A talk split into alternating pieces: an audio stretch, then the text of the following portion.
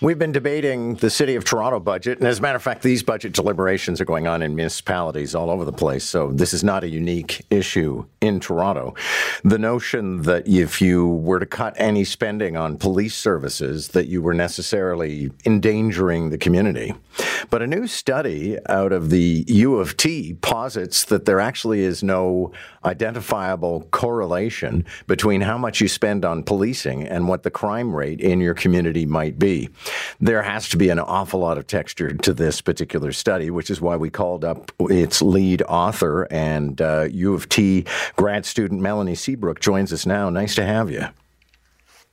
Thank you so much for having me. Well, let's start with methodology and how you reached these conclusions. How did you compare, you know, sure. money to outcome? Yeah. So first, I'll just uh, say that we um, wanted to do this study because we found that there isn't very much research existing on police funding in Canada. So, really, we wanted to um, get an initial baseline of what police funding looks like for Police Canada. So, what we did is we looked at uh, police spending or spending on police services in 20 municipalities across Canada um, between 2010 to 2021.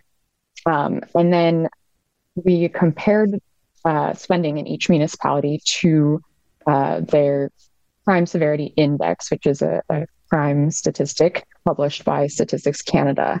Um, and we ran a correlation analysis between um, spending on police and, and crime rates in each municipality.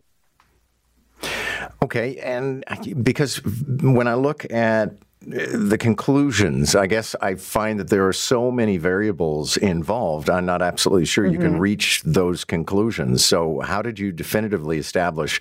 I mean, you're, what you're establishing is there's no connection between how much you spend and public safety. But I mean, like I said, when it comes to the moving parts, surely how the money is spent is important. Is it the number of officers on the street? Yeah. Is it public anti crime initiatives? I mean, how was the money spent? Mm-hmm. Yeah, let's maybe back up a little bit. Um, I wouldn't say that our uh, study concludes there's no absolute connection between police funding and crime rates. What we looked at was, um, you know, total spending on police and crime rates, as well as changes in spending on police and then changes in uh, subsequent crime rates. Okay. Um, and so we didn't find a correlation or significant uh, significant correlations between the two in uh, across the municipalities um, that were consistent across Canada. Um, like you said, there's a lot of other factors at play that we didn't take into account in this study because we wanted to do this preliminary analysis uh, just to, um, you know, do this cross Canada comparison and and see what we've found. But I would say that we do need more research that does look at all of the other factors and other types of data um, to be able to understand the, the, any possible connections between police funding and crime um, more in depth. Okay, but, so uh, would would yeah. you mm-hmm. contend perhaps that there's like a sweet spot when it comes to the amount of money it costs to keep the peace in a community, and so I guess your conclusion is you know ten percent here, ten percent there is not making a difference.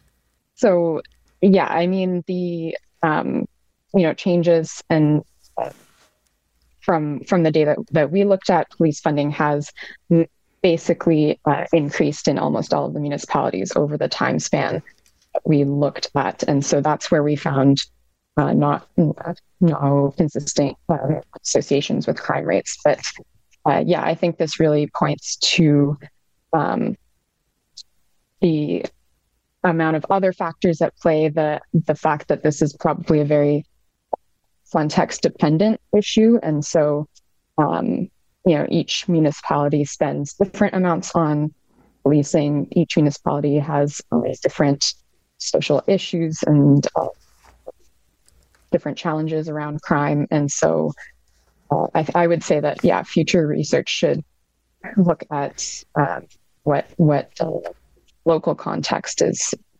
Okay. how um, that's playing out. Unfortunately, our audio quality is deteriorating here, so I'm going to thank you for this, and uh, I'll spend some more time with the deep details of the study. But thanks to you for joining us to talk about this research this morning.